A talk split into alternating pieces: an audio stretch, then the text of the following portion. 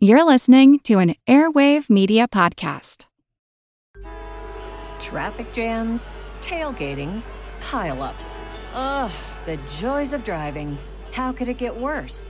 The federal government wants to have a say in what you drive. That's right. The Biden administration's EPA is pushing mandates that would ban two out of every three vehicles on the road today. Don't let Washington become your backseat driver. Protect the freedom of driving your way. Visit EnergyCitizens.org. Paid for by the American Petroleum Institute. Want to learn how you can make smarter decisions with your money? Well, I've got the podcast for you.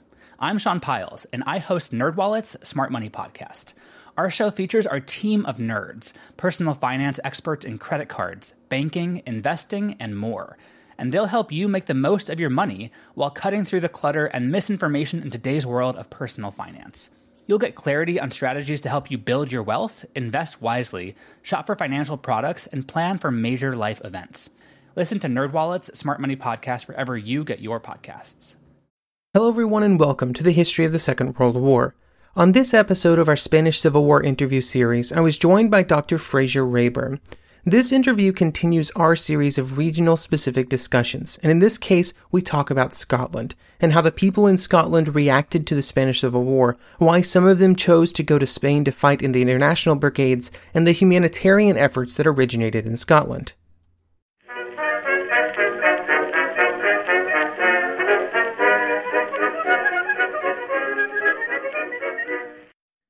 Hello, everyone, and welcome to the Spanish Civil War interview series. Today I'm here with Dr. Fraser Raeburn, author of Scots in the Spanish Civil War Solidarity, Activism, and Humanitarianism. Dr. Raeburn, how's it going today?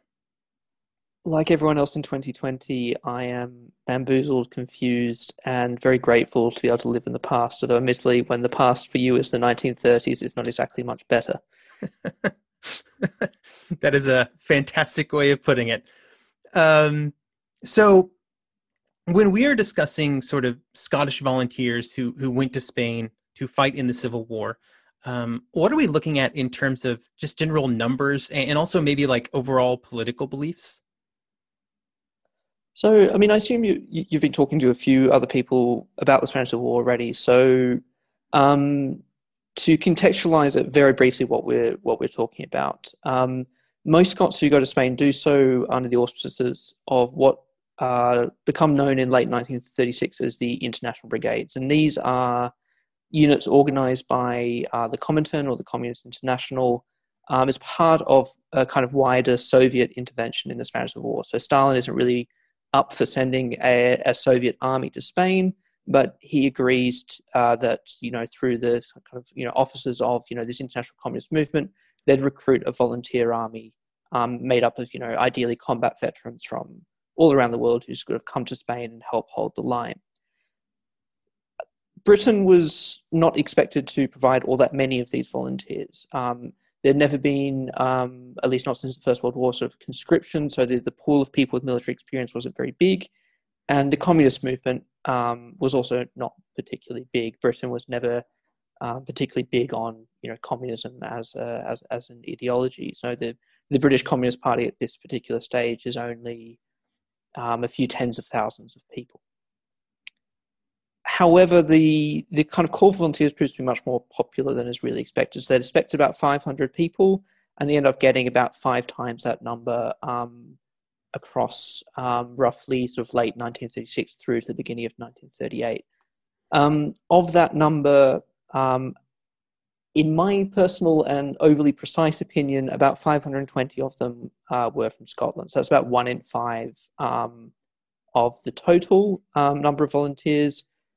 And this is, you know, noticeably disproportionate to Scotland's population. So the population of Scotland is roughly one tenth of Britain at the time, and here they are providing roughly 20% of the volunteers. So there, there's a, a, a kind of noticeable mismatch from the beginning, which is one of the reasons why I got interested in the Scottish case studies. You can probably tell from my accent.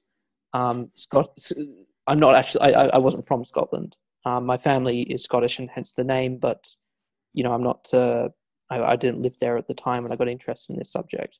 But is that kind of disproportionality of why do so many Scots want to go to Spain compared to other places in Britain? And maybe then, what does that tell us about um, why people want to go to Spain at all. So my logic is if well if you know so many people want to go from Scotland, maybe the reasons they want to go can tell us a bit about why um, you know disproportionate numbers of people from across the world want to go. Because we see you know maybe 32 to 35,000 people go to volunteer to fight for the republic in this way and that's an unprecedented number. We, we don't see numbers like this until the 21st century that, that's, um, again, I've been continually amazed at how many people sort of made this journey at a time when you're not getting on a plane and flying for three hours and boom, you're there. It's it's a little more involved than that. Absolutely, and that's one of the that's one of the things that I, have I've kind of you know found about the Scots is that it's actually really important to think about just how difficult that journey was, because you see people going to Spain from the very first literal days of the conflict. So it immediately becomes this kind of beacon for people across, um, well, in immediate sense, Europe, uh, particularly in kind of France, which obviously shares a border with Spain. People start coming to Spain because they see the conflict there as being something which they feel connected to. See as you know this kind of latest battlefield, an ongoing war that should already started between you know the forces of, of democracy, uh, socialism, democ- um, the people versus militarism, fascism, and so on. So there's you know Spain fits very neatly into kind of preconceived notions for wider battle. But what's really important about these initial volunteers is either they're coming from France, where the journey is relatively easy, or they're much more kind of independent, um, either in, t- in, terms of wealth or in terms of their kind of knowledge of you know how to cross borders and you know how to physically get from where you are to Spain is not at all easy. And in those first few months, we actually see very few Scots um, go to Spain because most of the, the Scots who end up going are of very kind of you know, traditionally working class backgrounds. Most of them have never been outside Scotland in their lives. They don't have passports. They don't have the money it takes to kind of buy the tickets they need. They don't have the contacts they need once they get to France um, to kind of make their way across the border.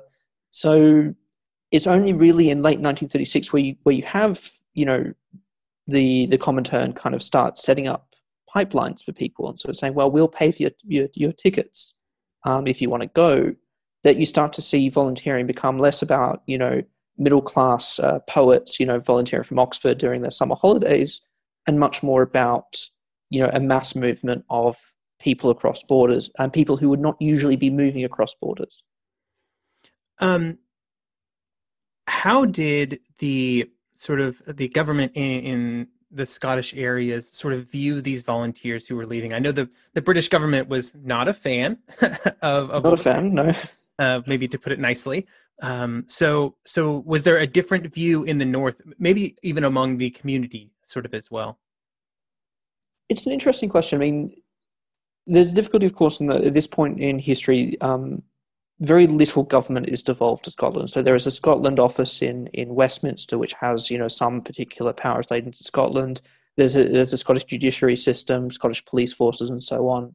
But it's very hard to kind of speak of kind of an independent um, kind of Scottish governmental perspective. Um, as, as you kind of point out, the British government itself is not a massive fan of this happening. Um, they do actually have legislation in place dating from the 19th century um, after the American Civil War when the British government had been found liable for allowing uh, a Confederate um, steamship to be built in Britain and then crewed by British citizens, um, and then kind of you know go on like uh, raiding uh, Union shipping in the Atlantic. And you know a, a post-war kind of uh, tribunal finds the British government you know had breached neutrality and therefore owed damages to the to the United States. And so to kind of prevent this kind of liability in future, they introduce um, or rather, they update what's known as the Foreign Enlistment Act, which means you can't go and volunteer to fight for other countries. The problem is, is that legally speaking, it was very dubious whether you could actually apply this in Spain. Um, partly because it's a civil war, um, so it's a war. It's not a war between two states, but also because the the British government um, very early on part of their non-intervention um, pact is that they're not going to recognise either side as a legitimate belligerent because I don't want to sell weapons to them. You can't and this meant that on, if you're if you're saying it's not a war, basically. Exactly. So if if you're kind of you know trying to diplomatically pretend that this isn't a real war, you can't then uh, imprison people for wanting to fight in it. Um, I'm sure a legal historian will absolutely rip me to shreds on this, but um, this is my this is my um, amateur understanding of the legalities. And so, while the, the, British government in January 1937 kind of says, you know what, you can't go to Spain. Um, this is against the law. We're going to try and stop people. This does deter a few people. Um, there's, there's, a few kind of accounts of people who was like, oh, I was literally on my way to the recruiting office and you know had to turn back when we heard the news. But it very quickly becomes apparent that they're not actually going to do anything practical to stop them. Um, even when France closes its frontier with Spain, they very quickly they kind of they use um, sort of old smuggling routes across the Pyrenees. Um, you know, all you need to do is get a train ticket to Paris, and then you'd be you know taken down to the south of France, and then kind of taken in secret over the Pyrenees. You did, if you were British, you didn't even need a passport anymore because you don't need a passport to go to Paris for the weekend.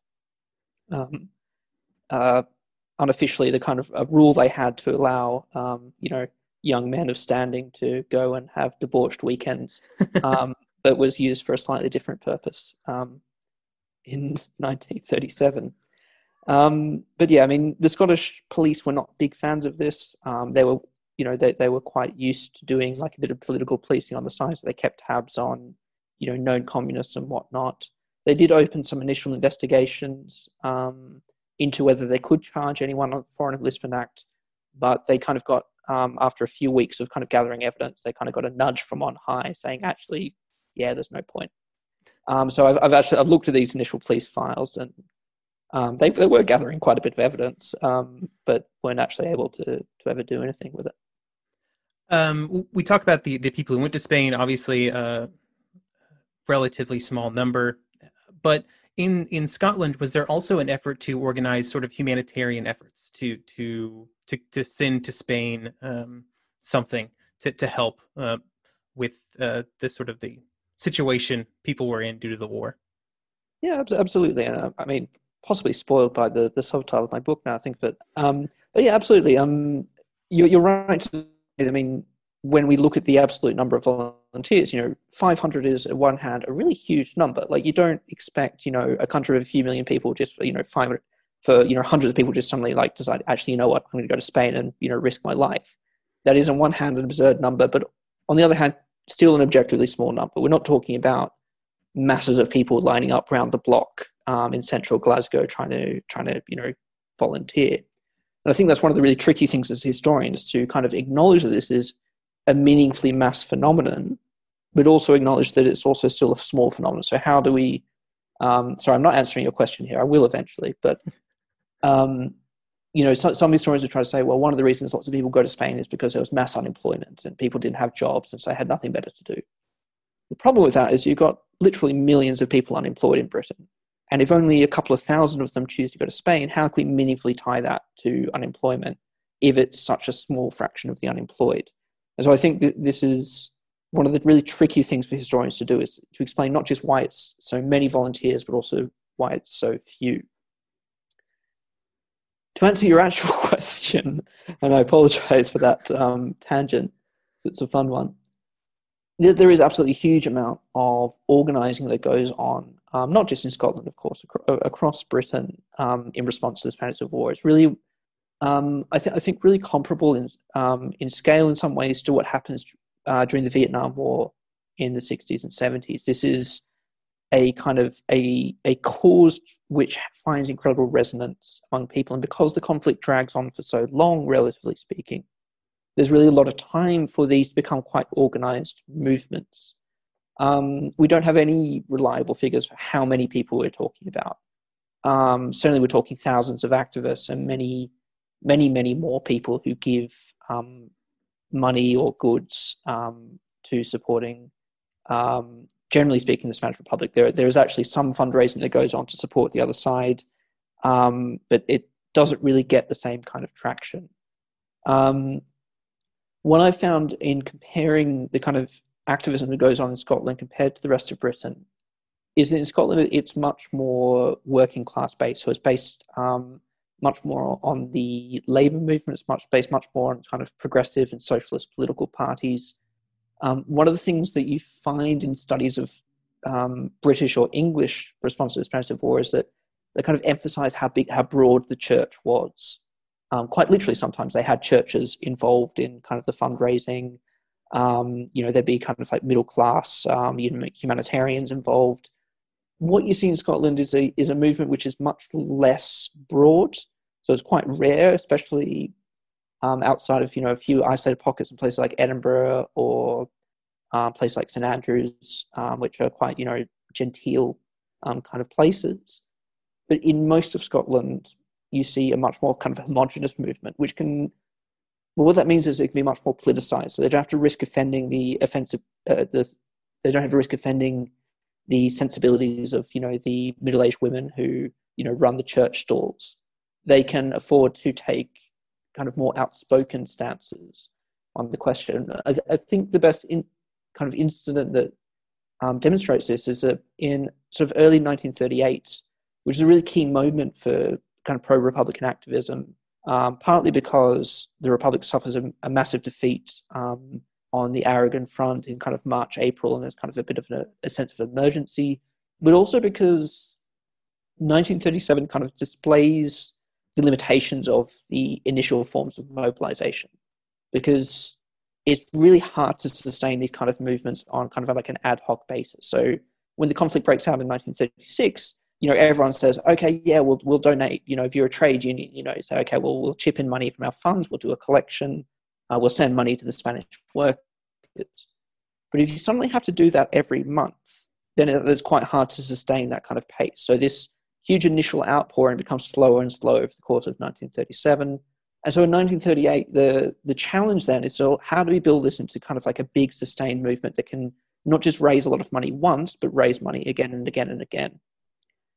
And one of the ideas in Scotland is to say, well, what some people in Britain have been doing is kind of saying we're going to send ships to Spain full of food. So we have starving civilian populations.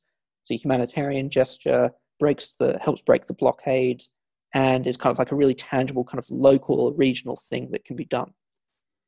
And so in Scotland, they have kind of like a meeting of kind of trade unionists and socialists, and they say, well, that's all well and good, but this war is not going to be won with food.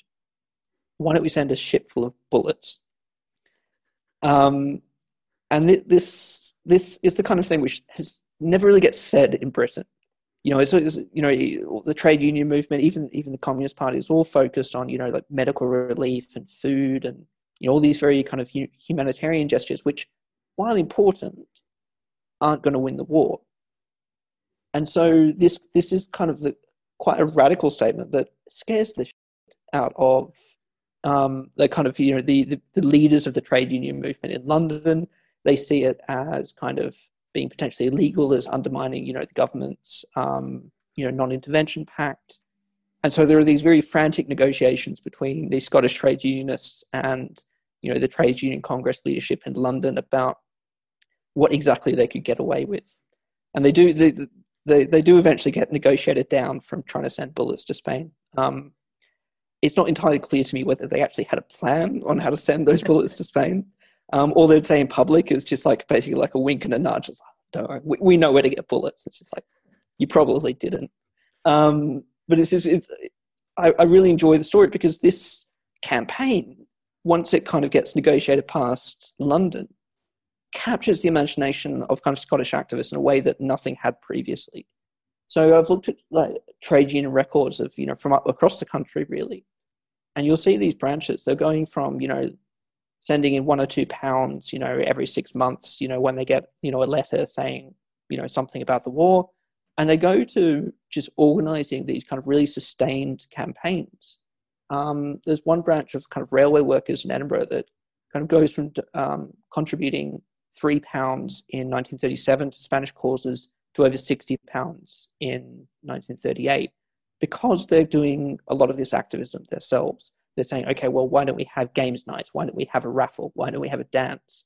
And then we'll, you know, having all of these kind of activities and um, you know building it into the social life of what the of what the union does and that's what, where 1938 becomes this really key turning point because you see organizations learning this lesson across the country not just in scotland um, but across britain that if you want to do this effectively you need to find creative ways of sustaining a, a campaign of sustaining your activism. And so, certainly in the organizations I've looked at, 1938 is the year where they raise much, much more money than they managed to in 1937, and even in even compared to 1936, where they had that kind of initial, you know, very generous response.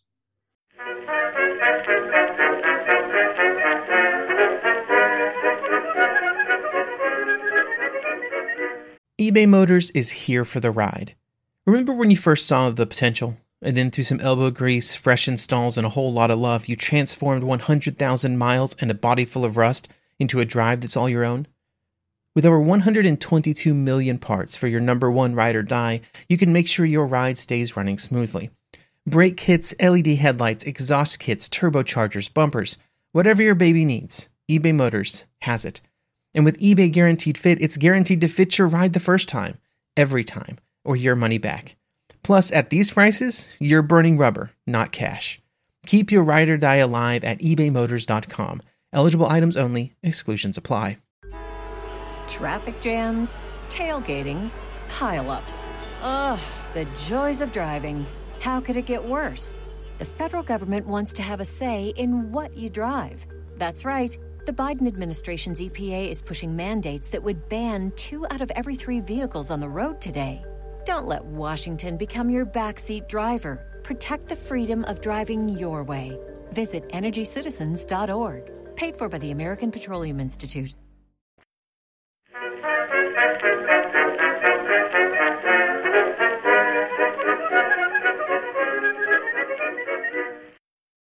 So, so you mentioned that that maybe this, you know, ship full of bullets thing was a little bit too extreme.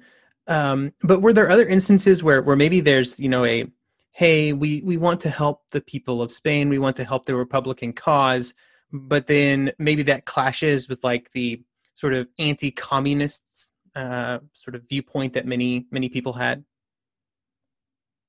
So, just just to clarify the question, um, so you, you're you're thinking in terms of you know does certain forms of activism does that alienate people who yeah. perhaps more have more mm-hmm. anti-communist sympathies it's an interesting question um, i think where that comes out the most is um, particularly in um, the city of glasgow and kind of the, the kind of southwest of scotland where there's quite a strong catholic presence due to you know some generations of irish migration in particular and the catholic church in that part of scotland had always had had a, a kind of uneasy alliance with the Labour Party um, for you know much of the interwar period of just kind of you know well you know you're the ones who are you know representing our members best. Um, you're not a, virulently anti-Catholic party, unlike some of the others they could name at the time. Um, you know, we, we will say nice things about you. We will, you know, let our flock vote for you. But this puts Labour in a really tricky position when it comes to the Spanish Civil War because the, the Francoist side is claiming to represent Spanish Catholicism. And the Catholic Church, um, not just in Scotland or Britain, but around the world, rallies very hard to the side of Franco, um, not least due to very real um, anti clerical kind of atrocities in Spain, uh, particularly at the, out, the first couple of months of the war. Um, so in places um, like Catalonia, we see you know something like uh, 30 or 40 percent of the pre-war priesthood killed in those initial months of the war and this, um, these kind of atrocities fuel a great deal of um, Catholic opposition to the Republic. And it sets kind of a showdown for, you know, sort of uh, working class Catholics um, who are now forced to choose between uh, supporting kind of progressive socialist parties and supporting their church.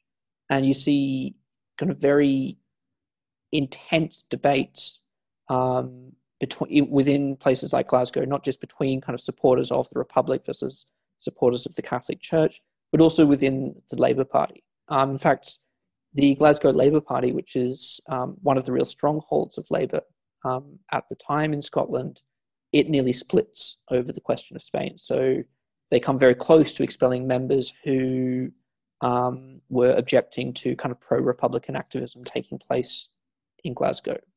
So that's in, in a Scottish context, at least, where a lot of the kind of more anti-communist um, uh, rhetoric is coming from, where a lot of the most direct opposition to uh, this kind of pro-republican activism comes from. Um, you do see some kind of vaguely aristocratic attempts to do similar things, but they just they mostly just succeed in pissing people off. Um, they're they're not the most effectual of campaigning organizations. They're essentially a dinner party club who you know toast to Franco every now and then.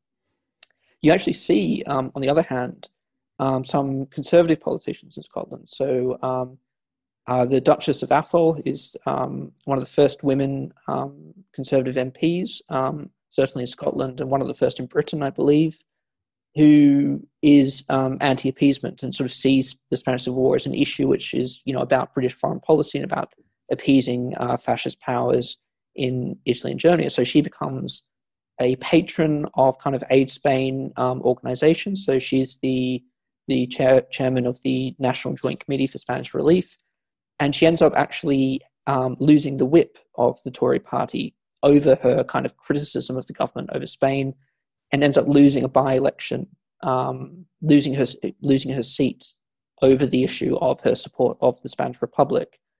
Um, she's very, very much still a conservative. You know, she's not she's not a socialist, but she was willing to share platforms with um, Communist Party speakers. Was basically willing to kind of make the alliances and make the decisions that she felt were necessary in the face of such an important threat. And you know, certainly a judgment which I think history has borne out more than uh, some of her uh, fellow party members. Uh, she was probably looking pretty good a few years later. I would personally say so. But, um, so uh, on uh, for the support given to Franco um, on the Franco side as it existed, uh, was it also in the form of humanitarian assistance? You know, gathering money, sending supplies, and things. They tried to. Um, they didn't really ever succeed that well at it.